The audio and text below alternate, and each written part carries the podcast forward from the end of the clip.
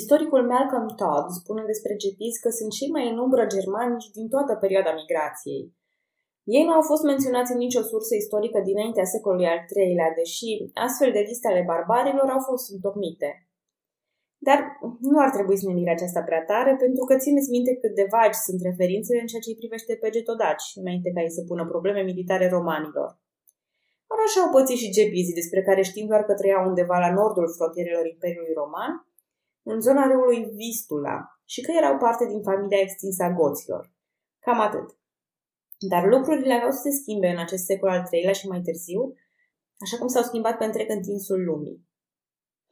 Bună, numele meu este Călina și astăzi voi vorbi despre tribul gepizilor și regatul lor din bazinul carpatic.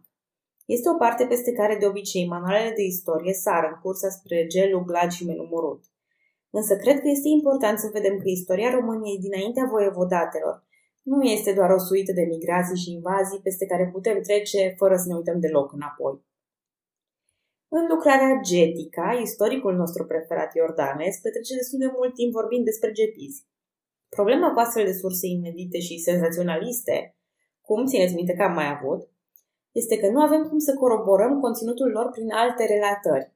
Așa că istoricii sunt nevoiți să recompună o teorie a istoriei gepizilor bazându-se pe scrierile lui Iordanes pe de-o parte, dar să le și susțină prin descoperiri arheologice. Așa că în cazul altor popoare, prima informație a originilor unui popor este învăluită în legendă. Normal pentru că nu poate fi probată arheologic. Așadar, povestea vine cam așa. Când goții au plecat din insula Scanza, pe care, apropo, istoricii o asimilează de obicei cu Suedia, regele lor, Berig, a luat cu el trei corăbii.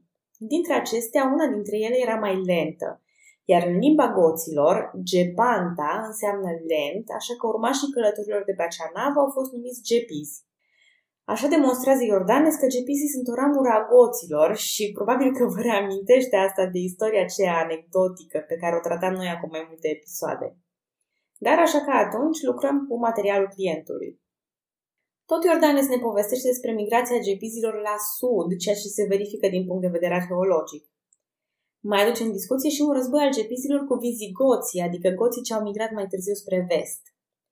Legendarul rege al gepizilor, Fastida, a cerut pământ de la vizigoți deoarece propriile teritorii erau muntoase și împădurite.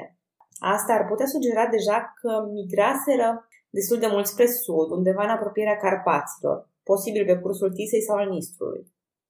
Arheologii plasează o astfel de bătălie lângă munții Carpați fie în 248, înainte de retragerea romană din Dacia, fie mai târziu în 270 sau 290. Oricum, primește încă un punct de credibilitate Iordanes dacă această bătălie chiar a avut loc. În 269, sursele latine îi plasează pe gepiz în alianță cu goții și unele triburi de sciți în raidurile asupra Balcanilor atunci când au fost înfrânți de Claudius Goticus.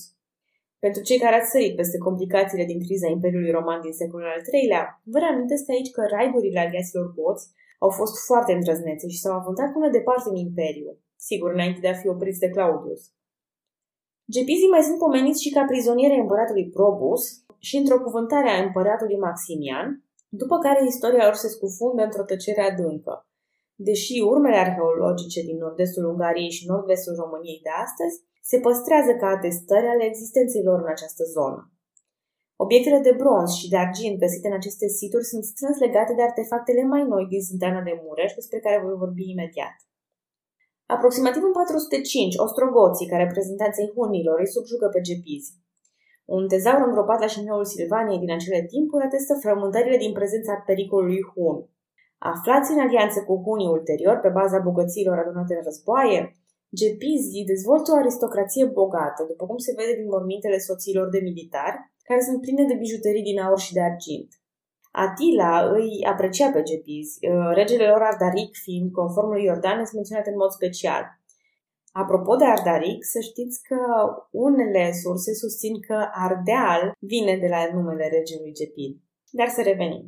La moartea lui Atila în 453, Ardaric este printre primii lideri germanici care se răscoală împotriva hunilor, când armata aliată a gepizilor, rugilor, sarmaților și suebilor îi alungă atât pe ostrogoți cât și pe huni. Acum, gepizii erau liberi să-și întemeieze propriul regat, ceea ce au și făcut. Iordanes spune că stăpâneau peste întreaga Dacia lui Traian, iar sursele arheologice confirmă în mare parte acest lucru. De la Imperiul Roman ei cereau doar pace și un tribut anual. Și aceste lucruri le erau date. Marcian, împărat al Imperiului Roman de Est, desigur, le dădea în fiecare an 100 de livre de aur și nu i-a atacat niciodată. Iată că gepizii era un fel de businessmen care au știut să profite foarte bine de situația din jur. Mormintele lor arată asta pe deplin, cu tezaure bogate găsite la Apahida și Someșeni. Și se presupune de altfel că Apahida funcționa ca un fel de curte regală. Din punct de vedere militar, au fost câteva încercări de a controla Sirmium, care a trecut de la Gepiz la Ostrogot și înapoi de câteva ori. Până la urmă, gepizii s-au extins până la Singidunum, Belgradul de astăzi, unde au atins apogeul puterilor. Au fost apoi învinși de către Imperiul Bizantin în alianță cu Lombarzii și până la urmă izgoniți de avari, un trip de nomazi cu origine necunoscută, în 567. Acum, ce înseamnă toată povestea asta cu gepizii? În primul rând, aș propune să renunțăm la ideea preconcepută, conform căreia toate popoarele care au migrat pe teritoriile României au jefuit ce au putut, au instigat teroare și au fugit. Nu cred că a fost chiar așa. Gepizii, la finele perioadei lor de migrație, au stabilit aici un regat propriu-zis. Un regat care bădea monede și era structurat din punct de vedere social și avea o autoritate recunoscută în afara granițelor din moment ce împăratul Marcian purta negocieri cu ei. Activitatea oamenilor s-a desfășurat sedentar timp de un secol și probabil că populația, dacă romanizată a zonei, nu a suferit prea mult din cauza gepizilor. Putea fi și mai rău. De asemenea, tind să cred că aristocrația bogată a gepizilor nu s-a prea amestecat cu substratul mai sărac al populației, iar pacea relativă din acest regat a dus la o mai bună sincronizare cu restul lumii. Cred că expresia religioasă a creștinătății a fost încurajată după cum o arată și artefactele din secolul al IV-lea, mai ales că există o Biblie creștină a goților, pe care și gepizii o foloseau cel mai probabil. Unul dintre inelele de aur de la Apahida e ornamentat prin semnele crucii, deci cel puțin unii dintre acești lideri erau creștini și nu o ascundeau. Chiar mi-e greu să înțeleg de ce manualele de istorie trec atât de ușor peste această perioadă. Vom vedea că lucrurile pot fi mult mai rele decât existența unei stăpâniri îmbelșugate și stabile pe aceste teritorii.